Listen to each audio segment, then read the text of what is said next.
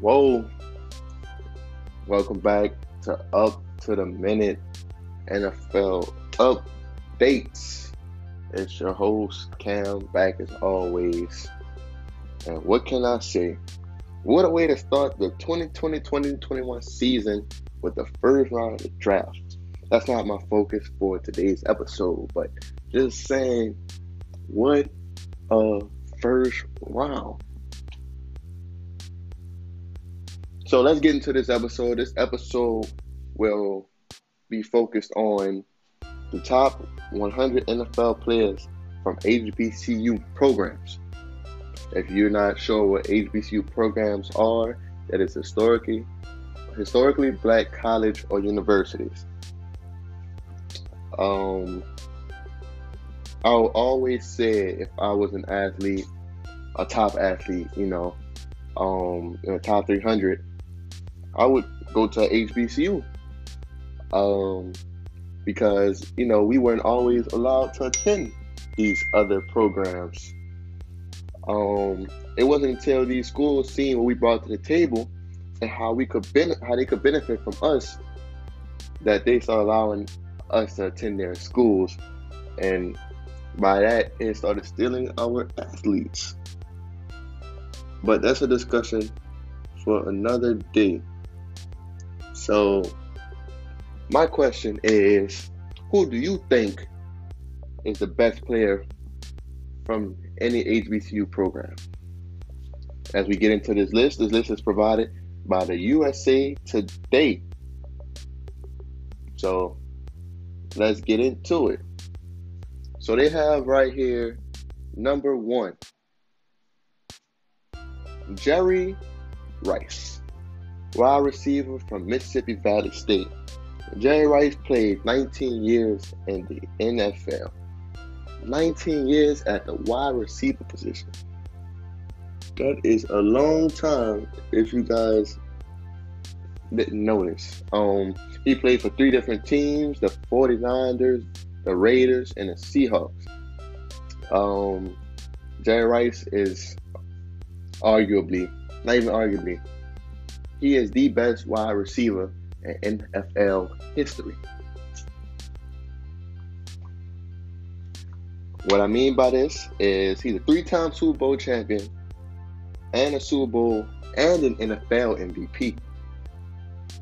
He holds the NFL record for career receptions at 1,549, career receiving yards at 22,895, and career touchdowns at 197.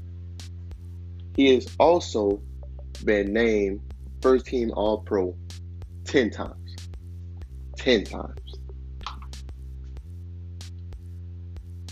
Um, as we get on to number two on this list, we have Walter Payton, running back out of Jackson State.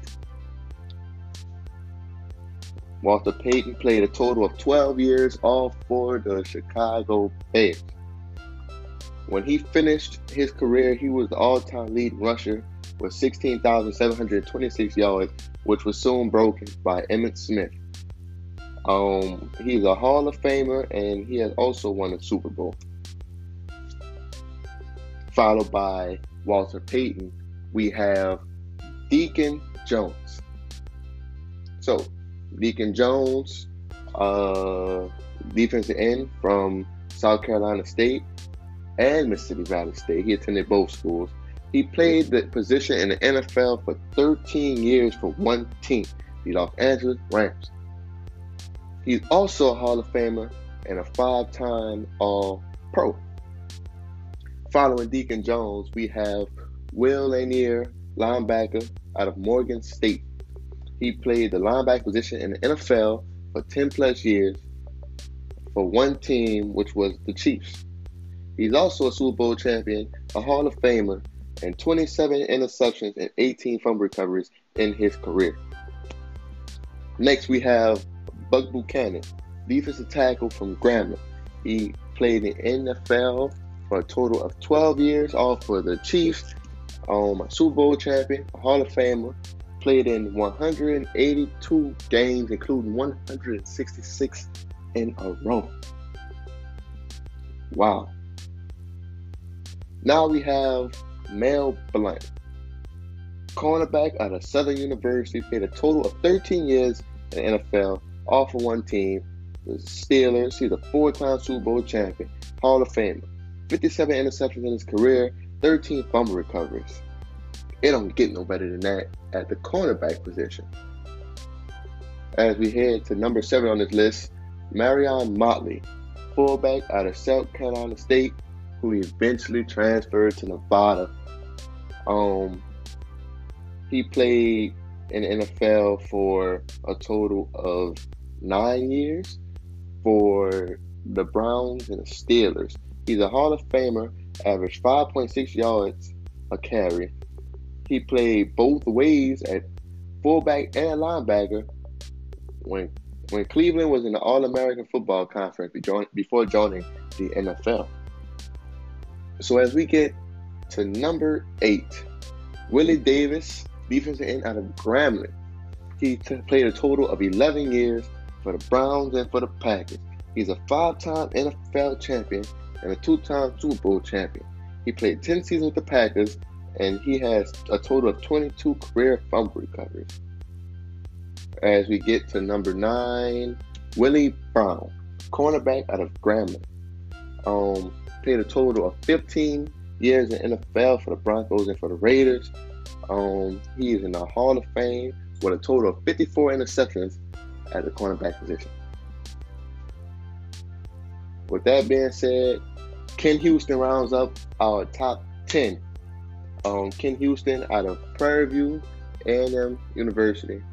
He played in the NFL for a total of 13 years for the Houston Oilers and for the Redskins.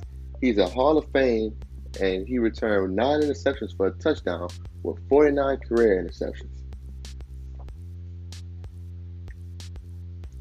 That rounds out the top 10.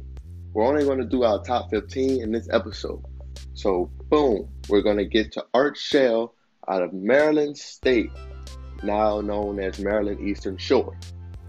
He um, played the offensive tackle position for 14 years in the NFL, played for the Oakland Raiders who used to be the Los Angeles Raiders at the time. Um, he's a two-time Super Bowl champion. He's a Hall of Famer.